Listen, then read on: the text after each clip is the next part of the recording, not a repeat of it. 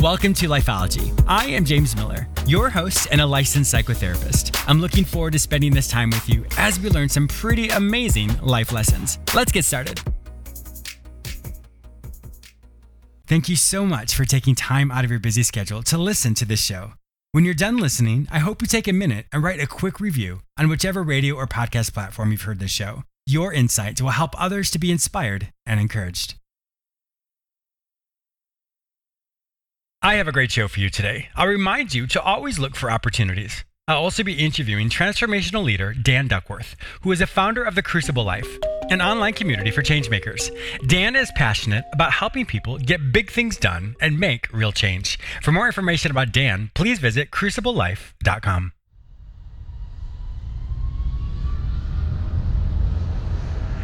Thank you so much for listening to Lifeology. I would love to connect with you. Be sure to follow me on all social media platforms under the name James Miller Lifeology, except for Twitter, which is James M Lifeology. I am also very active on Instagram and create mini videos with quick tips and tools that you can immediately implement. Be sure to say hello and follow me there.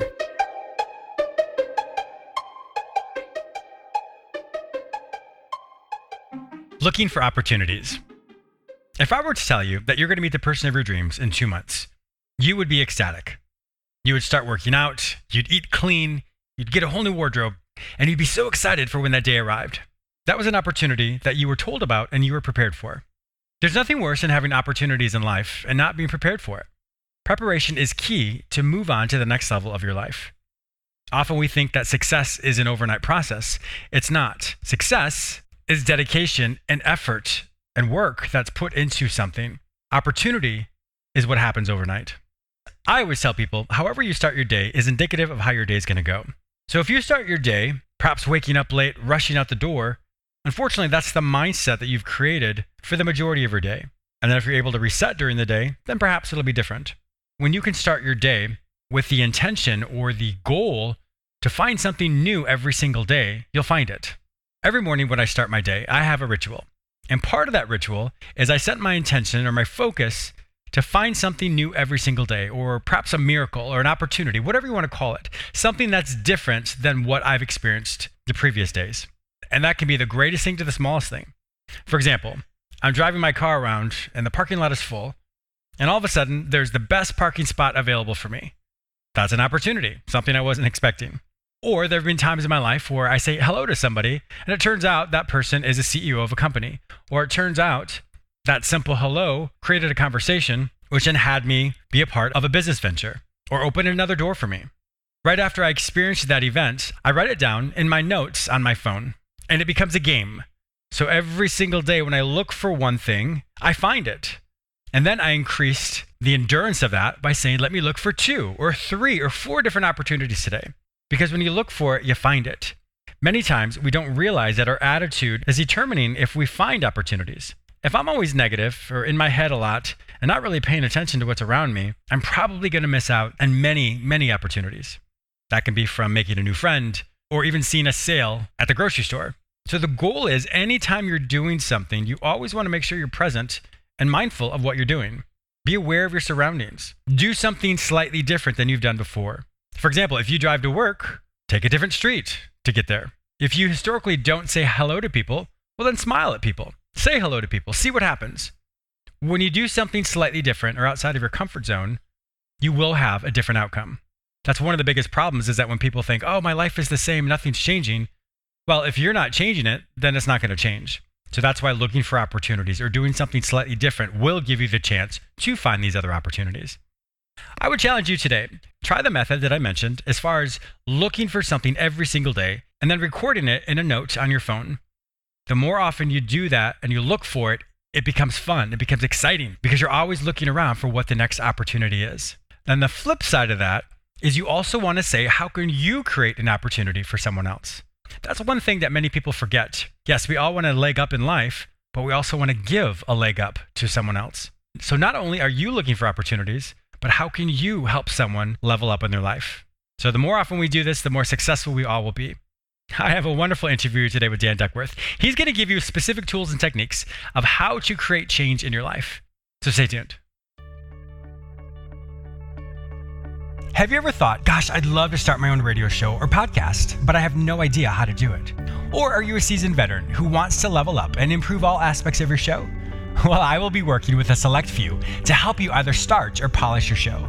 These are a few topics I will teach you how to create your brand and how to be specific with your niche and your audience, the types of equipment you should use to help you improve the quality of your audio and your video. I'll teach you how to get your show aired on most podcasting platforms, as well as give you an option to create a video podcast. I'll teach you which recording platforms are best for your needs, as well as teach you the importance of having a show clock, the do's and don'ts of writing your own show notes that will help increase the reach of your audience and generate traffic to your website. I'll also introduce you to some of my contacts and previous guests. I'll also be offering a select few the opportunity to broadcast your show on my platform and have access to my 3.5 million listeners. So if you're ready to start or level up your show, then visit www.jamesmillerlifeology.com forward slash work with James and sign up today. It's time, my friend, for you to stand out and share your message with the world. Once again, visit www.jamesmillerlifeology.com forward slash work with James to get started today.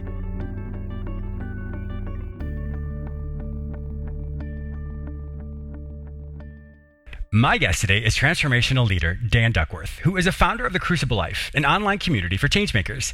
Dan is passionate about helping people get big things done and make real change. Welcome to my show, Dan. Hey, I'm glad to be here, James. Thanks for having me. Yeah, this is going to be awesome. I was reading your backstory, and I love to read all the different things about you.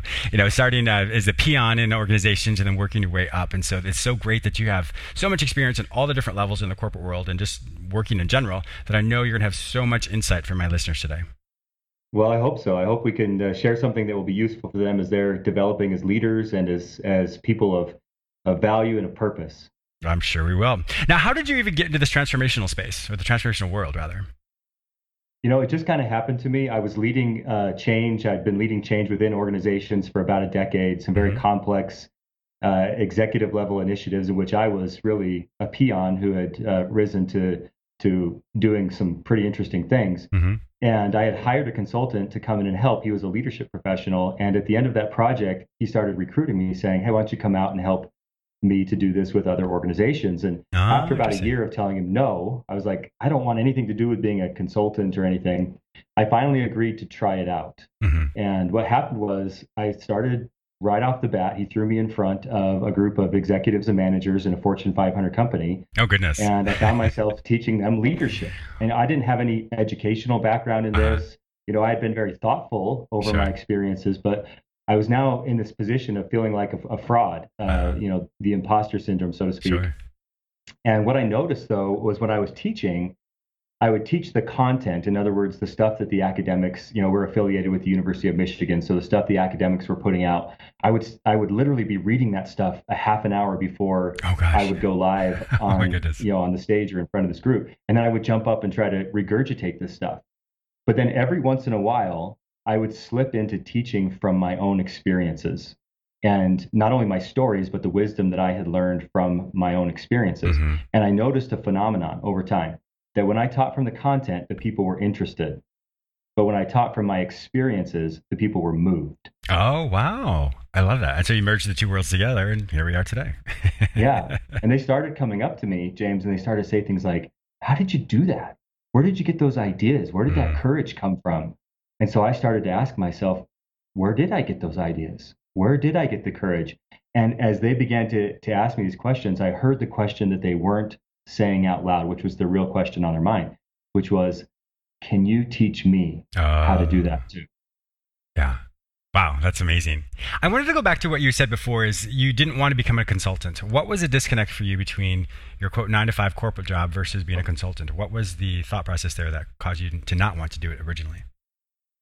Well, I can tell you that after about a year of, of trying to get me to do this, Sean finally sat me down and he said, you won't even entertain this idea. Like you're not even taking it hmm. seriously. Why?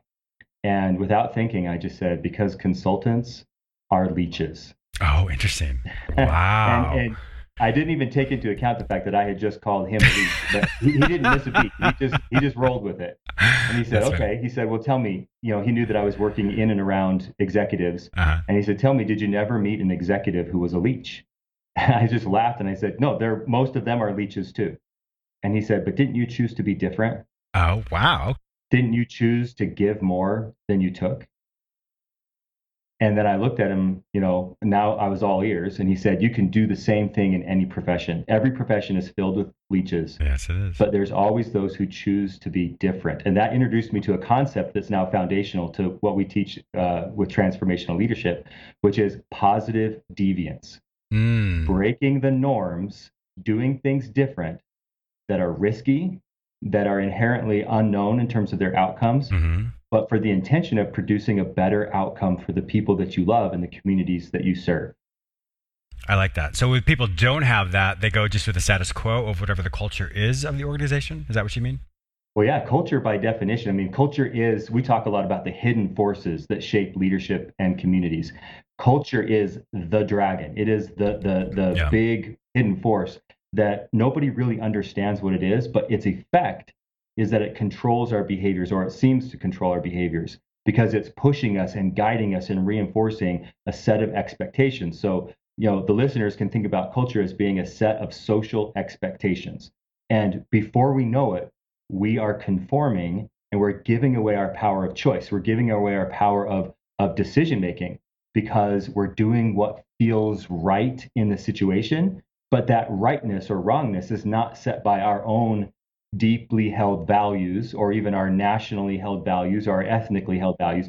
They're being set by the culture, this social group that we're in. That culture is telling us what behavior is right and what behavior is wrong. And to break that culture represents a real psychological risk for people. Sure. And that's why we call it positive deviance. There's another term for that as well, would just be talking about the ethics and the morality. So ethics is essentially what a, a group of people or the or quote unquote the culture, I suppose, or society says is what's right and what should be done. Where the morality is the individual's basis of how to do that. So that's another version, I guess, a mirrored version of what that is as well. You know, what would be interesting as well is to really think about Kohlberg's theories of morality, which I'm confident you don't know what that is. In my school, we had to learn all those different theories, but the, the, the levels of morality are basically, I think there are seven different versions of that, and the more um, introspection one has, the more they realize that the choices they make are specific for themselves. Did you ever see the movie called John Q? I think it was with, um, oh gosh, I can't remember with who the actor was. His son was, um, he didn't have any insurance, and his son was going to die, so he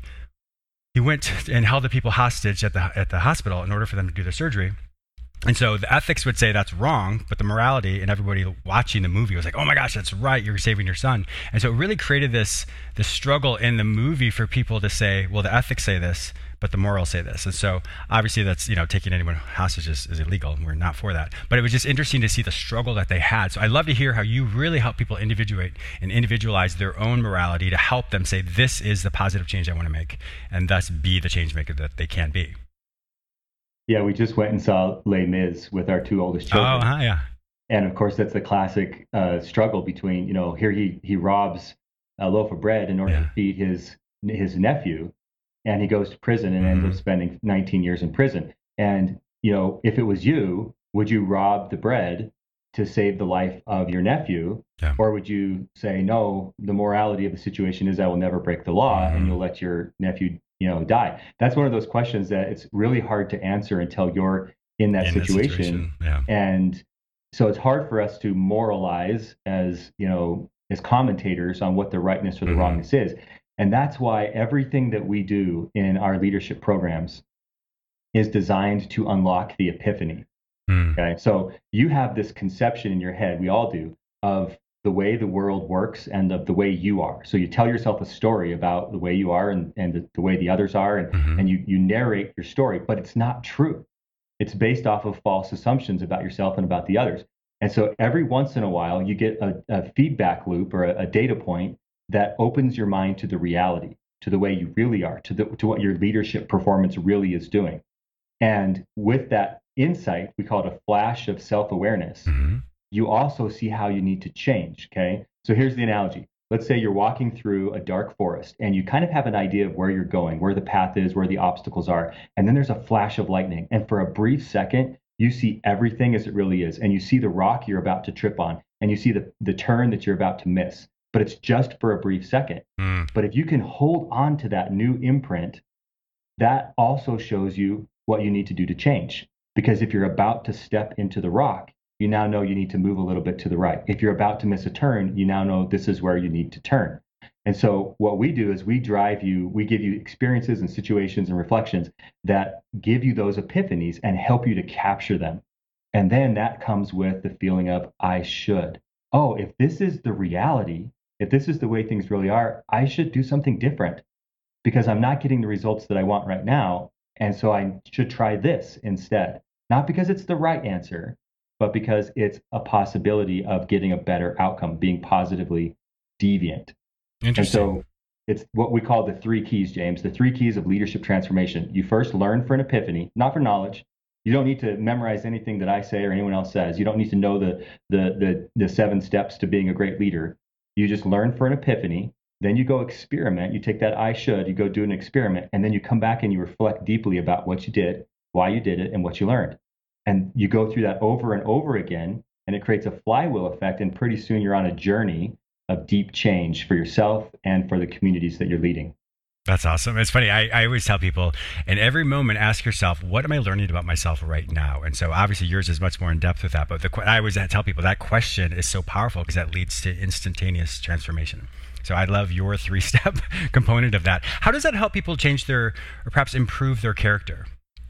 Well, that's a great question because it's all and only about character. So mm-hmm. when you when you design a leadership program, the first question you have to answer, which most people in our industry don't answer consciously, they answer it subconsciously, mm-hmm. is what goes into making leadership successful or, or or or phenomenal. And the research evidence is it's your character. And character is defined as what you do when you're not thinking about it. It's the mental model that you have that controls your behavior when you're not consciously self regulating it. So we don't really talk about character as whether it's good or bad. Sure. We take the morality judgments sure. out of that. Your character is either efficient or inefficient towards the goals that you have. And those goals are set by your values and so forth. But if your character is is locking into a behavioral pattern that's not getting you the results you want in your in your family life, in your work life, in your neighborhood, whatever it is, there's only one way to transform character. It's not knowledge and it's not skills. It's through going through uh, what we call a crucible experience. The research shows that leaders and others, like parents and other authority figures, they go through character change when they have a crisis. Mm-hmm. And so that's when, going back to my story, when the people were asking me, Can you teach me to do this? I was like, No, I have no idea how to teach other people how to do this. Sure. But I started to, to research and to experiment in real time with them and what we what we came to was Dr. Avolio, University of Washington. He talks about the the the psychological conditions that go into leadership character change. And the question that I started to ask myself was, can I get these people to self-initiate crisis-like situations? Because that's what it takes for their character to transform. And so we went on this big journey of basically learning how to use the three keys learn for epiphanies, mm-hmm. experiment, mm-hmm. and reflect. Using those three keys to help people self initiate dramatic, life changing.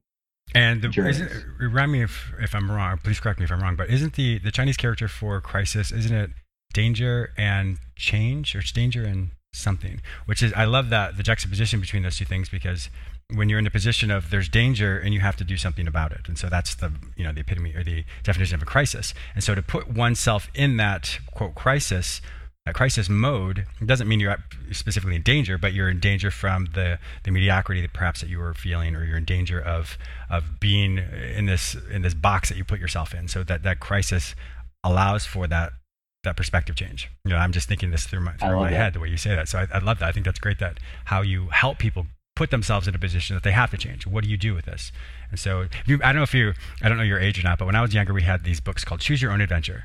And so you'd uh-huh. read it, and then you had the opportunity to say, okay, well, which direction do I want to go? You know, if it's a superhero book, what does a superhero do? Does he do this? Does he do that? And then you make those changes, or you make those choices, and then you create your own story. So this is essentially like my my little nerdy self coming out. when I was a boy, yeah. I, I can see how you are creating people or helping people create their, you know, choose your own adventure type of story.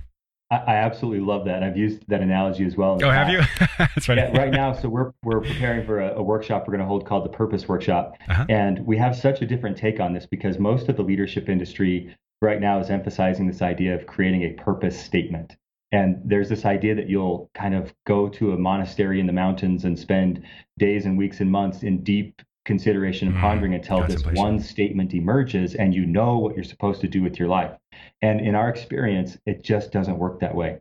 The people who live meaningful, fulfilled, happy lives are the people who are deliberate and mm-hmm. intentional about yes. creating those lives. Yes. And so I call it the Harry Potter moment, right? So many of us are, are waiting around living normal, mundane lives, hoping that someday we'll get a magic envelope that shows up at our door and tells us you're special yeah. and you've got an assignment and you've got a mission and you're going to go to this new world where everything's cool and exciting and it's unlike your current world. And it just doesn't happen that way. The people who we look at and admire are people who said, you know what, today I'm going to live with purpose. Mm-hmm.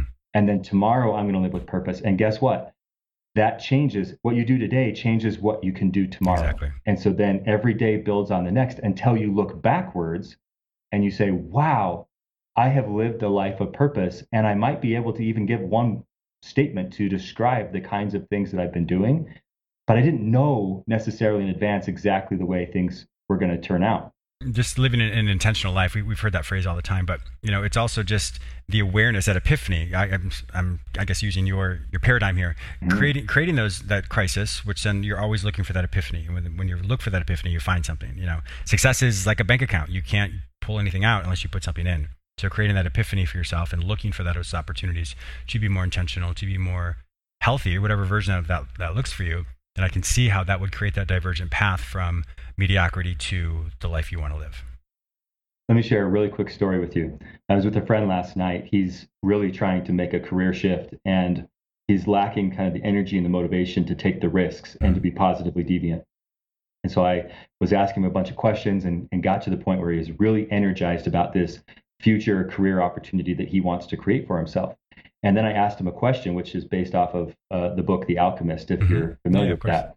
I said, What omen has come to you recently, meaning a sign mm-hmm. or a good fortune or a stroke of luck or something? Like, what omen has come to you recently that you rejected? And he immediately said, I was at the store and the person in front of me had to give his name to the uh, cashier, and it revealed that he is one of the most influential people in our state oh in gosh. this field that I want to go into. And so I approached him in the parking lot and said, "Hey, I'm I'm I work in this field. There's some ideas." And the guy said, "I would love to talk with you. In fact, we're trying to hire someone for our mm. company that does exactly what you're talking about doing. Here's my card." And then I looked at him. He stopped his story. I looked at him and said, "Why didn't you call him?" Because I already knew the end of the story. Yeah. And so now all of a sudden we're talking about all the fears and all the inhibitions mm. And all the reasons why he rejected that omen right? And the point is, if you want to live a purposeful life, if you want to be a transformational leader, you don't judge the omens. You follow the omens and see where they go. And this is the way I described it this morning as I was talking to my wife. I said, My success as a leader inside organizations, as a peon doing some crazy things at the executive level, was because I went down every rabbit hole mm-hmm. and I followed it to its natural conclusion. I didn't try to, to guess, is this the right rabbit hole? I just said, hey, here's a rabbit hole, and I'm going to chase it until I can't go any further. And some people will say, oh, that's a waste of your time and energy. And I say, no, because in the process, I learned so much about myself mm. and about the others and about the situation. Yeah. And I take that with me into the next rabbit hole and that creates such a well-rounded character, a well-rounded person, because that's why you are so successful. Because you know the ins and outs, uh, perhaps, of the corporate world. You did all of the things, and you looked for those opportunities. So you were you were able to speak on all levels of of employment or the hierarchical aspect of perhaps the corporate world, et is because you did take those rabbit holes, and that's why, once again, why you're able to, to really do that. Is it was it Frank Lloyd Wright? Is he the, the famous architect? Yeah. okay, so I remember I, would read about him um, when he was a boy, and he was with his at his uncle's place, and they were on a farm, and so the uncle wanted to show him someplace, you know, someplace down on the other side of the par- property, and so they started walking, and then Frank got distracted, and he was looking at the ducks, and he did all these things, and so um, got to the very end, you know, his his uncle was waiting for him, and his uncle tried to have a teachable moment. He said, you know, look at this is life. I went from here to there. Look at my footsteps. You know, you can see it in the snow. Um, I went from point A to point Z. And he said, "Now look at you, Frank. You didn't do this." And so, and then but Frank's response was, "But I still got there, and I saw the ducks, and I saw the pond, and I saw the cows, and I saw the horses." And he goes, "My path may have meandered." but I still got to my end result. And he goes, and I got to enjoy it so much more. So obviously the uncle had nothing to say to that, but it was such a really good, uh, really good, uh, you know, analogy about life itself. You're going to get there, but you, but you're, you, how do you enjoy life? How do you enjoy all those opportunities that do present themselves in your life? Yeah, I love uh, the quote that goes along with that from J.R.R. Tolkien, mm-hmm. who's the author of The Lord of the Rings. Mm-hmm. He said, Not all who wander are lost. Mm, I like that. And That's really good. That phrase, because people people who crave stability, we all crave stability mm-hmm. and consistency and control and predictability. We look at the wanderers and we judge them. Yeah. And we say, Well, I don't want to be like that person because they're wandering. They don't know where they're going. Mm. And yet there's wanderers who are wandering in failure but there are also wanderers who are exploring and mm-hmm. being positively deviant. Yeah. That's really and good. so that's that's what we're trying to help people do is say, you know, we're not going to give you the path like you know Frank Lloyd Wright's uh, was his uncle or yeah, grandfather was yeah. trying to do. What we're going to do is we're going to get you wandering. We're mm-hmm. going to break you free. That's our whole point. We're gonna we're gonna supercharge your story with so much energy that it mm. blows up, and all of a sudden your life of stability and consistency, which is driving you nuts, which is depressing you because you know that you're capable of so much more and that the people you love need you to do so much more. We're going to blow that story to pieces and get you going on a journey. Where you take that, it's going to be up to you. Yeah, the community will be there to support you, to reinforce you, and so forth, but it's up to you to live. You got to make your choices every day. And what we can do for you is get you started. I love that. Wow. Yeah, I'm getting all excited. I want to call you. I'm going to work with you as well. well. Unfortunately, Dan, our time is up. I can't believe it. It flew by. I had so much fun talking with you. If my listeners want to find out more information about you and to work with you to help transform their own lives, where would they find this information online? We're at cruciblelife.com. Excellent. Well, my listeners also know that if they cannot find this information any other place, simply go to the show notes at jamesmillerlifeology.com and I will link you with Dan. Thank you so much for being an awesome guest on my show today. I truly appreciate all your time. It's been a pleasure. I also want to thank you, my listener, for tuning in today. Please subscribe to this radio show through whichever portal you join me today. Also, please go to my website where you may sign up for the free weekly recap, watch my YouTube episodes, read the articles I've written specifically for you, and purchase my previous guests' self help products. If you'd like to work with me, be a guest on, or advertise on this show, visit jamesmillerlifeology.com. Be sure to follow me on all social media platforms under the name James Miller Lifeology, except for Twitter, which is James M Lifeology. Once again, thank you so much for your support, and I'll talk to you soon.